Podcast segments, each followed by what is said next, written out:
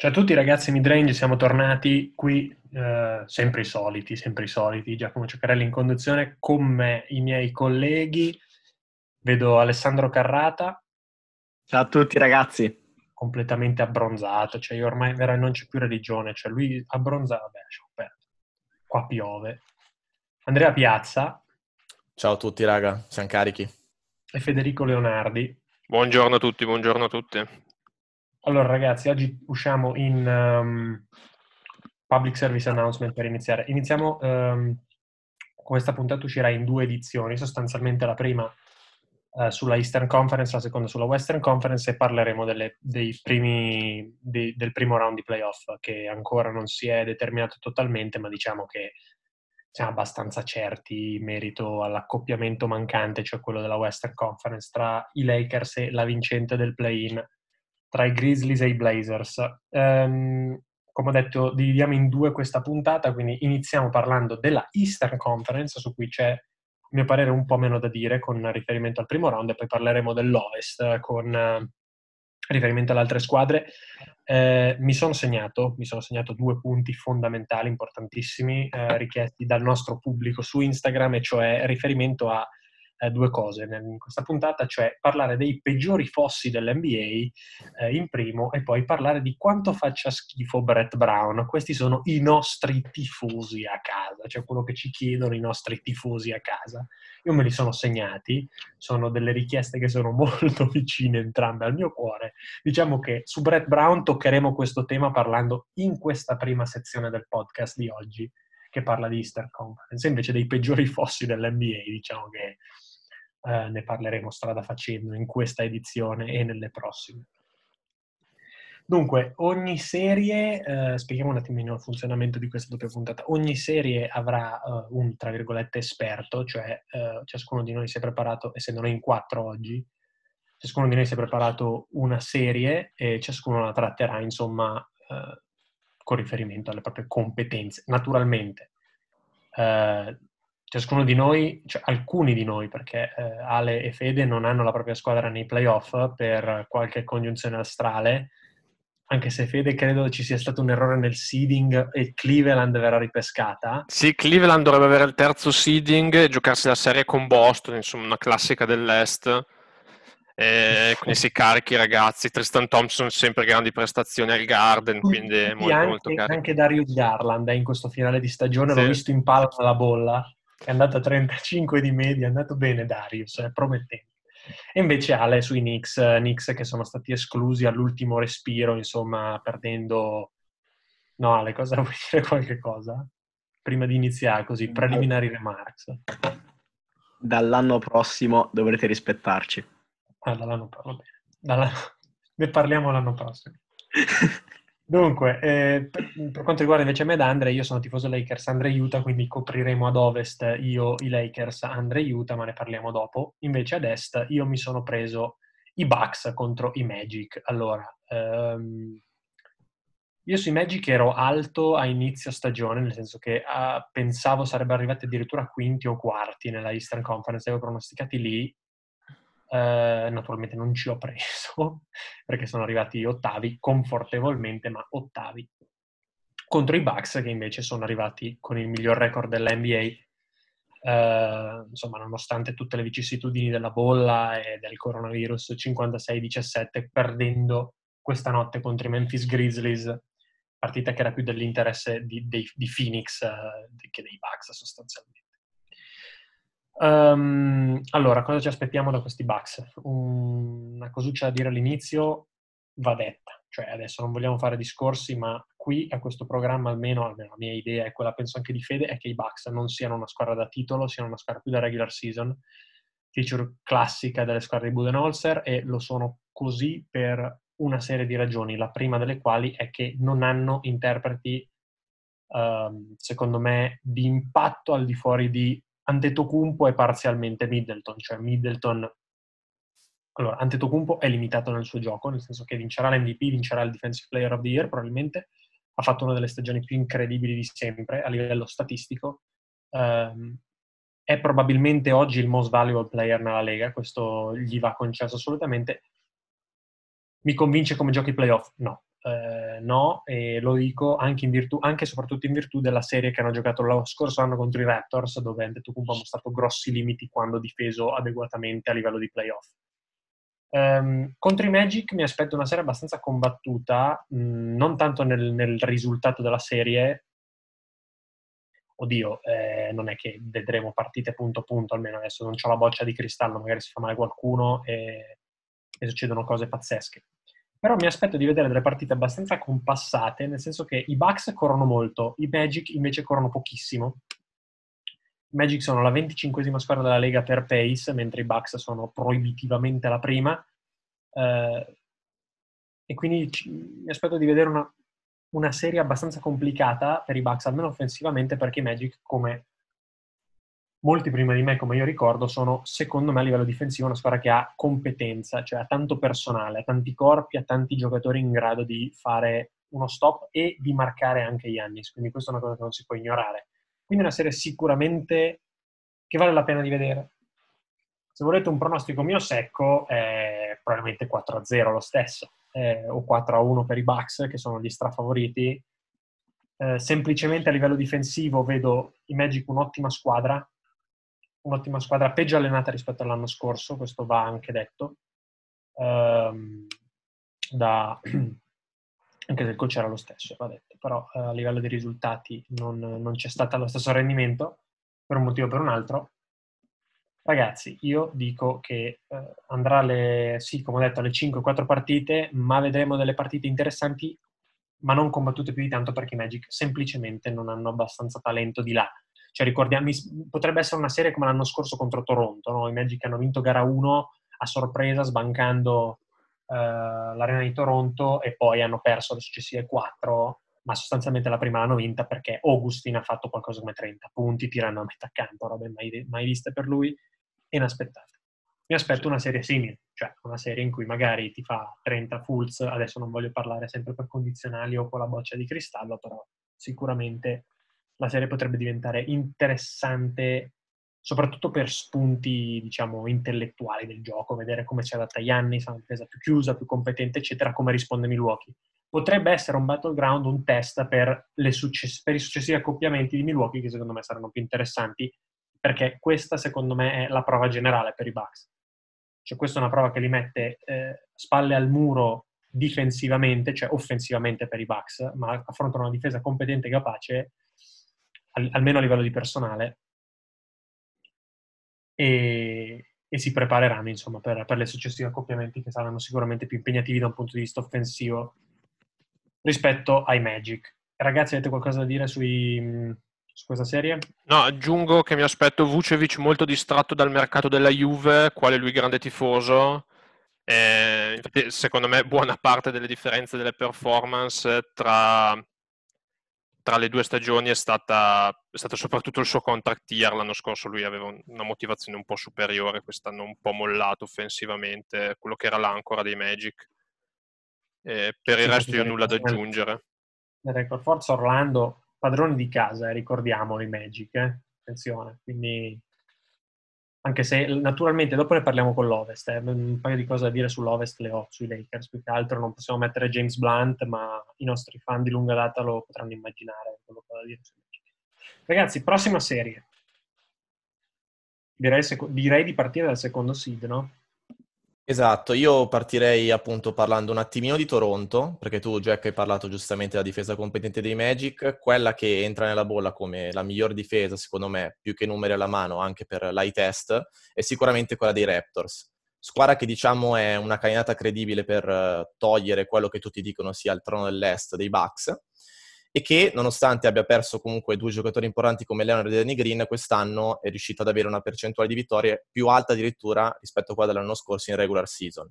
Questa secondo me sarà una serie molto divertente perché Brooklyn, nonostante diciamo sia stata presa in giro da tutti eh, prima dell'avvento delle, delle, squadre nella bolla, perché sostanzialmente Kyrie, KD, Dinwiddie eh, per un motivo o per l'altro hanno rinunciato a partecipare a questi, questi seeding games e di conseguenza i playoff, si sono dimostrati una squadra molto competente. Hanno un sacco di, di, giovani che stanno testando per l'anno prossimo, perché l'organizzazione in questo momento si sta concentrando sul capire quale sarà il prossimo allenatore, sul capire se aggiungere una terza stella o meno a Kyrie e Durant, ma si sono dimostrati una squadra seria, che ha voglia di prendersi un contratto l'anno prossimo, ha voglia di giocare un basket di squadra e secondo me i Raptors potrebbero, diciamo, avere delle difficoltà a swippare questi Nets, perché secondo me, ehm, considerando che i Raptors sono una squadra che non ha uno straordinario talento offensivo, una squadra che deve dare sempre tutto, intensità, difesa e cuore, secondo me una gara potrebbero lasciarla, diciamo, per strada contro questi Nets. Mm-hmm. E... Sono anche in forma, hanno record 5-3 nella bolla, eh, non che la bolla conti qualsiasi cosa, eh. poi parliamo anche di Phoenix, magari in relazione all'Ovest, ma arrivano anche da un discreto periodo di forma. Esatto, poi una parolina la volevo spendere sulle Vert, perché sta giocando comunque un basket importante e secondo me ehm, se prima l'obiettivo dei Nets era quello di eh, scambiare magari le Vert di un Weed per raggiungere una terza stella in un pacchetto, con queste prestazioni la Vert si dice che potrebbe essere confermato anche per l'anno prossimo e lo vogliono testare a fianco dei, dei due, diciamo, pilastri della franchigia. Io, il mio pronostico Ehm, che mi sento di dire è 4-1 Toronto, perché diciamo che anche se non c'è più il fattore campo, la gara 1 storicamente i Raptors la lasciano via da sempre, oppure secondo me sul 3-0 potrebbero diciamo calare un attimo di concentrazione. Ma sai che secondo me invece, perché sono i Nets, ma i Raptors potrebbero... Sono i Nets, quindi stiamo parlando del niente, eh? cioè non è che sono i Nets in generale, sono i Nets senza personale molto competente, eh, Durante e Irving insomma, direi che sono abbastanza importanti. Però magari nei turni successivi i Raptors non li vedo così bene, è una cosa che va detta subito, c'è tanta, tan, tanto entusiasmo intorno a di loro, ma non lo so. Contro Boston Vanno... potrebbero avere delle difficoltà. Sì. sì, perché il playoff la palla pesa di più. E o Siakam fa un salto di qualità importante rispetto al Siakam che abbiamo visto i playoff dell'anno scorso, che ha segnato sì dei tiri importanti, molti ricorderanno eh, gara 5 o 6 delle finals, non mi ricordo più. Eh, quest'anno de- serve, serve, un salto di qualità dei Raptors per competere, insomma. Eh, sono, quindi sono d'accordo con quello che hai detto tu. Terzo seed, ragazzi, terza e penultima serie dell'Est, poi passiamo terza, all'Ovest. Terza è una super classica perché Boston fila e secondo me... Non, mm? non ci sono i casi. No, non, non ci sono i Cavs, mi, mi, ero sbagliato, mi ero confuso un attimo, a forza dell'abitudine. Penso siano la, la, il quarto o quinto seed, insomma, i Cavs. Quindi poi ne parliamo dopo. E Boston fila che, diciamo, secondo me è una serie in questo momento tra quella che è la sleeper dell'Est, cioè secondo me è una squadra a cui la gente sta dando poco credito, è passato un po' sott'occhio perché si è parlato molto di più dei Bucks e dei Toronto, mm-hmm. però secondo me è arriva la miglior Boston degli ultimi anni, anche quando c'erano la vera favorita dell'Est. La vera, favorita, la vera favorita non lo so, però secondo me è la squadra che, che, ha di più in questo momento, perché al di là del fatto che la bolla, come detto, è poco indicativa, perché quasi tutte le squadre erano già sicure del seed, dei playoff, eccetera, eccetera, quindi le motivazioni erano quello che erano. Però ci sono stati segnali molto importanti da Tatum e Brown, secondo me. Tatum come costanza, perché tolto una partita in cui è andato vuoto ha sempre tirato benissimo, ha sempre fatto il suo gioco. Brown ha dimostrato di poter essere un po' la differenza, diciamo l'incognita, l'elemento incognito in positivo di questi Celtics, quello che non ti aspetti. Personalmente rimane sempre l'incognita di Kemba quando la palla peserà di più, perché in carriera, in quelle poche occasioni in cui la pressione è salita, non si è dimostrato così infallibile, però c'è da dire che non ne- forse non sarà neanche chiamato a fare questi miracoli, perché comunque il talento Boston ce l'ha. Hanno recuperato Hayward, Canter, che con tutti i limiti difensivi che ben sappiamo ha la percentuale di rimbalzi più alta della storia di Boston, c'è da tornare ai tempi di Bobby Parrish per trovarne un rimbalzista simile a Boston e questo servirà chiaramente perché dall'altra parte c'è Embiid, eh, ne abbiamo parlato spesso che Boston può avere problemi sotto canestro e soprattutto sono la squadra probabilmente più sana in questo momento, una delle più sane a livello proprio di condizione fisica generale. Eh, dall'altra parte invece abbiamo un Titanic perché Philadelphia secondo me era una squadra con aspettative eccessive che sta naufragando. A capo, diciamo, al timone c'è Brett Brown, ma aggiungerei Shelton Brand, perché il roster è stato costruito malissimo e Elton Brand di questo è, direi, il principale imputato. Di quello che succede in campo invece si può parlare di Brett Brown, che secondo me, oltre ad essere un allenatore inadeguato in assoluto, quest'anno, a differenza degli altri, è stato anche abbandonato dalla squadra perché se gli altri anni comunque secondo me c'era il suo roster aveva un minimo di fiducia in lui, quest'anno vedendoli l'impressione che veramente siano un po' proprio salpati gli ormeggi, come dire, sia, non ci sia... E poi per concludere, chiaramente Simmons è fuori per, tutta, per tutti i playoff, che più che la perdita della loro stella in sé è la perdita del loro miglior difensore, perché in questo momento Sim- Simmons per loro è quello. Magari offensivamente per assurdo potrebbero avere anche alcuni benefici ad affidarsi di più ad Embiid, a togli- cercare di togliere più ritmo a Boston, a sporcare la partita e così via. Però difensivamente secondo me gli mancherà parecchio contro il pacchetto di esterni di Boston. E stesso Embiid che comunque è uscito da un paio di partite con dei problemini, ha fatto dei raggi l'altro giorno al polso, ha una caviglia così così, insomma il solito Embiid che arriva incerottato ai playoff. Secondo me questa serie qua sarà molto più, chi, molto più diciamo, chiusa di quello che eh, a inizio stagione ci si sarebbe potuto aspettare, io mi aspetto un 4-1 per Boston. Sì, c'è da dire anche una roba. Eh, Boston è il terzo seed dell'Est, ma con la quinta schedule per difficoltà. Quindi questo è un altro tema, cioè i Bucks hanno la 25esima o 28esima, mi pare di aver letto, 28esima uh, schedule come difficoltà, invece i Celtics hanno la quinta. Quindi stiamo parlando di un, di un, roster che potenzialmente con una schedule un po' più facile sarebbe arrivato prima. Uh, quindi questa è una cosa che la gente tende ad ignorare. Un'altra cosa, adesso non voglio fare la, la fiera delle banalità, questa è una cosa molto banale, vi la leggerete ovunque, Boston ha tanti realizzatori, cioè ha tanta gente che segna sopra i 20 o nei pressi di 20. Ne ha tre che fanno più di 20, cioè Walker, Tatum e naturalmente Jalen Brown. Il quarto è Hayward che fa 17,5, cioè praticamente 20 a partita da 4 giocatori. Questa è una cosa che, play, che ai playoffs pesa. Cioè per, compari, per um, comparazione i Bucks hanno Middleton che fa malapena 20, penso faccia 20 spaccato come media, e poi hanno Antetokounmpo che fa quasi 30 e il terzo è Lopez che fa 11, 12. E poi... Quindi comparando con i Bucks che sono diciamo la credibile, o meglio, secondo un po' tutti, la front runner a destra, eh, i, i, Celtics hanno molto più firepower in vista di, dei playoff. Sì, aggiungo, sono completamente d'accordo con quello che hai detto, aggiungo che tra l'altro quelli di Boston sono 20 di talento, perché Tatum, Hayward, Kemba parzialmente anche Jalen Brown non segnano 20 perché la difesa li lascia, segnano 20 perché sono in grado di segnarli anche in uno contro uno, in mm. isolamento. Cioè, possono anche inventarsi punti quel, quel, tipo di giocatore lì. Che è una cosa... Posso... Mm. Sì, vai, vai. vai, vai, vai.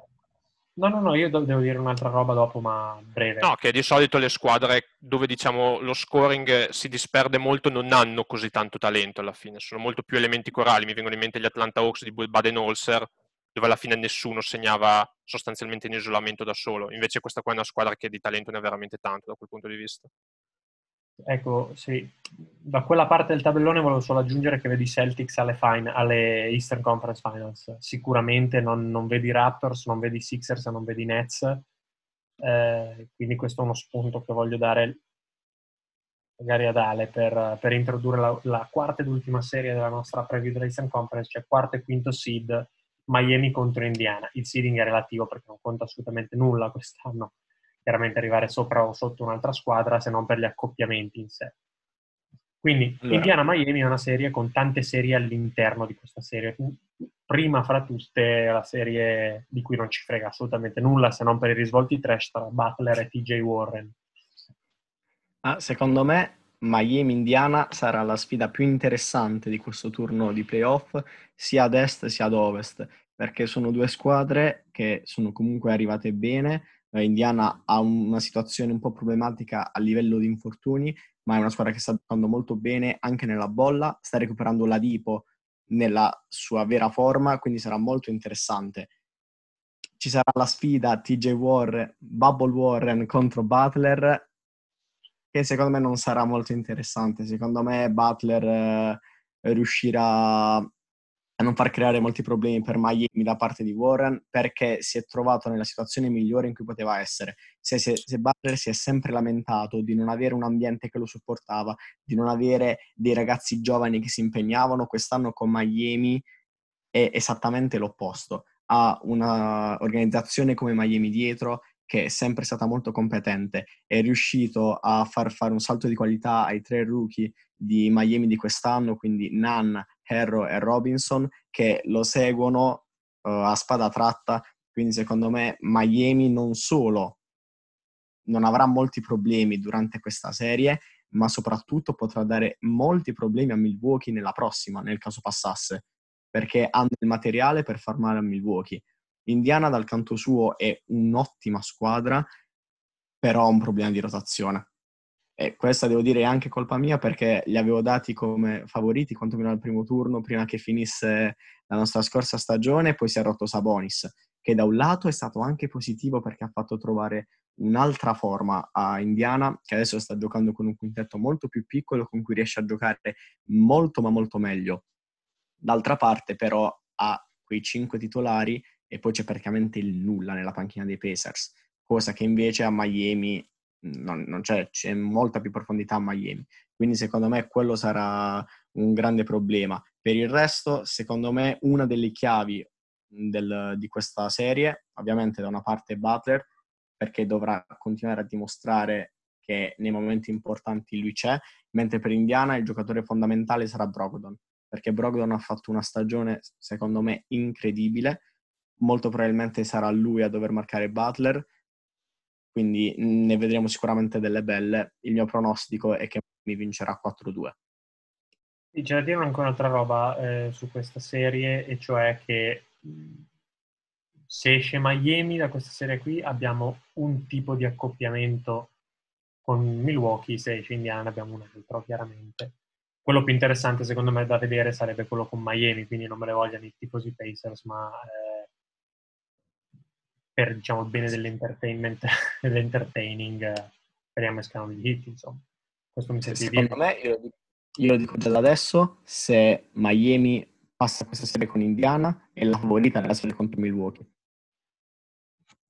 Sì, eh. insomma, questo non è. Mh, qua tocchi un punto importante perché a me Miami piace dall'inizio. Eh, l'avevo data terza nel mio standing inizio stagione, è finita quarta.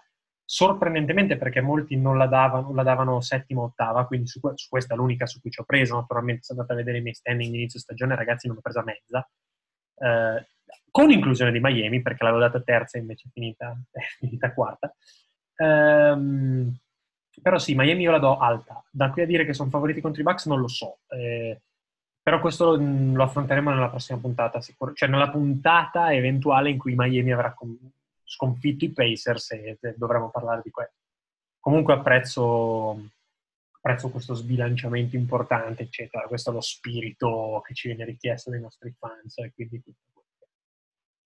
che diamo, che offriamo. Mm, questa serie secondo me dipende tanto dai rookie di Miami, più che da Butler e da altro, cioè questa gente qui deve arrivare, perché Miami è composta da una serie di veterani, giocatori che sono comprovati ai playoff, mi viene in mente Kelly Olinick, che sto guardando Fede in cam, non lo so, Olinick, grande giocatore, mano soft. Comprovato a fare cosa? Comprovato, con delle mani, non lo so. Comprovato con... a minacciare Miles Turner, a minacciare le spalle di Miles gioca- Turner un giocatore che sia distinto, ecco, un giocatore che sia distinto, no? Nella sì, sua piedi, carriera. Piedi veloci, mani altrettanto, buone Molto prese. Eh, bravo, esatto. Mani, comunque, se Nan e Hero fanno una serie mh, mm, importante, potremmo vedere Miami. Adesso, adesso devo andarmi a vedere Hero perché... Vai Andrea, vai. Io volevo solo aggiungere una cosa, ovviamente i giovani degli hit saranno determinanti perché non hanno molte esperienze, dovranno performare un certo tipo di livello, ma non abbiamo parato comunque che gli hit hanno aggiunto in corso d'opera un giocatore come Iguodala, che soprattutto ai playoff potrebbe essere determinante anche in un'eventuale serie contro Gianni Santetokounmpo, perché comunque per esperienza e per tipo di corpo è uno dei difensori, diciamo, che può limitare benissimo un attaccante del genere e a detta sua ha ancora uno, massimo due anni prima del ritiro, quindi credo che sparerà le ultime cartucce in questa bolla o al massimo prossima, nei prossimi playoff. Ragazzi, non so perché mi ero convinto che Hiro si fosse fatto male, invece no, era giusto. I miei appunti erano corretti, vabbè, lasciamo perdere. Questa è un'altra storia. Eh, bene ragazzi, quindi abbiamo, pro- abbiamo, fatto pronostici con la boccia di cristallo qua, abbiamo detto, mi pare di capire, Milwaukee uh, cioè tutte le prime quattro sostanzialmente, no? le prime quattro in, nessun upset ad est e le ultime quattro out. Quindi nell'ordine Bucks, Raptors, Celtics e Heat. Um, bene, direi che, direi che questo conclude, conclude primo, la nostra prima metà della puntata di oggi sulla Eastern Conference. Per uh, ascoltare le nostre prese di posizione sulla Western, insomma, ascoltate la puntata sulla Western che uscirà insomma, allo stesso momento di questa, quindi dovreste scorrere sulla nostra home e trovarla. Quindi questo è quanto. Grazie per l'ascolto e ci risentiamo se decidereste di ascoltare pure la Western Conference nella prossima puntata. Lucky Land Casino asking people what's the weirdest place you've gotten lucky? Lucky? In line at the deli, I guess? Aha, in my dentist's office. More than once, actually. Do I have to say? Yes, you do. In the car before my kids' PTA meeting. Really? Yes. Excuse me, what's the weirdest place you've gotten lucky? I never win and tell. Well, there you have it. You can get lucky anywhere playing at LuckyLandSlots.com. Play for free right now. Are you feeling lucky? No purchase necessary. Void where prohibited by law. 18 plus. Terms and conditions apply. See website for details.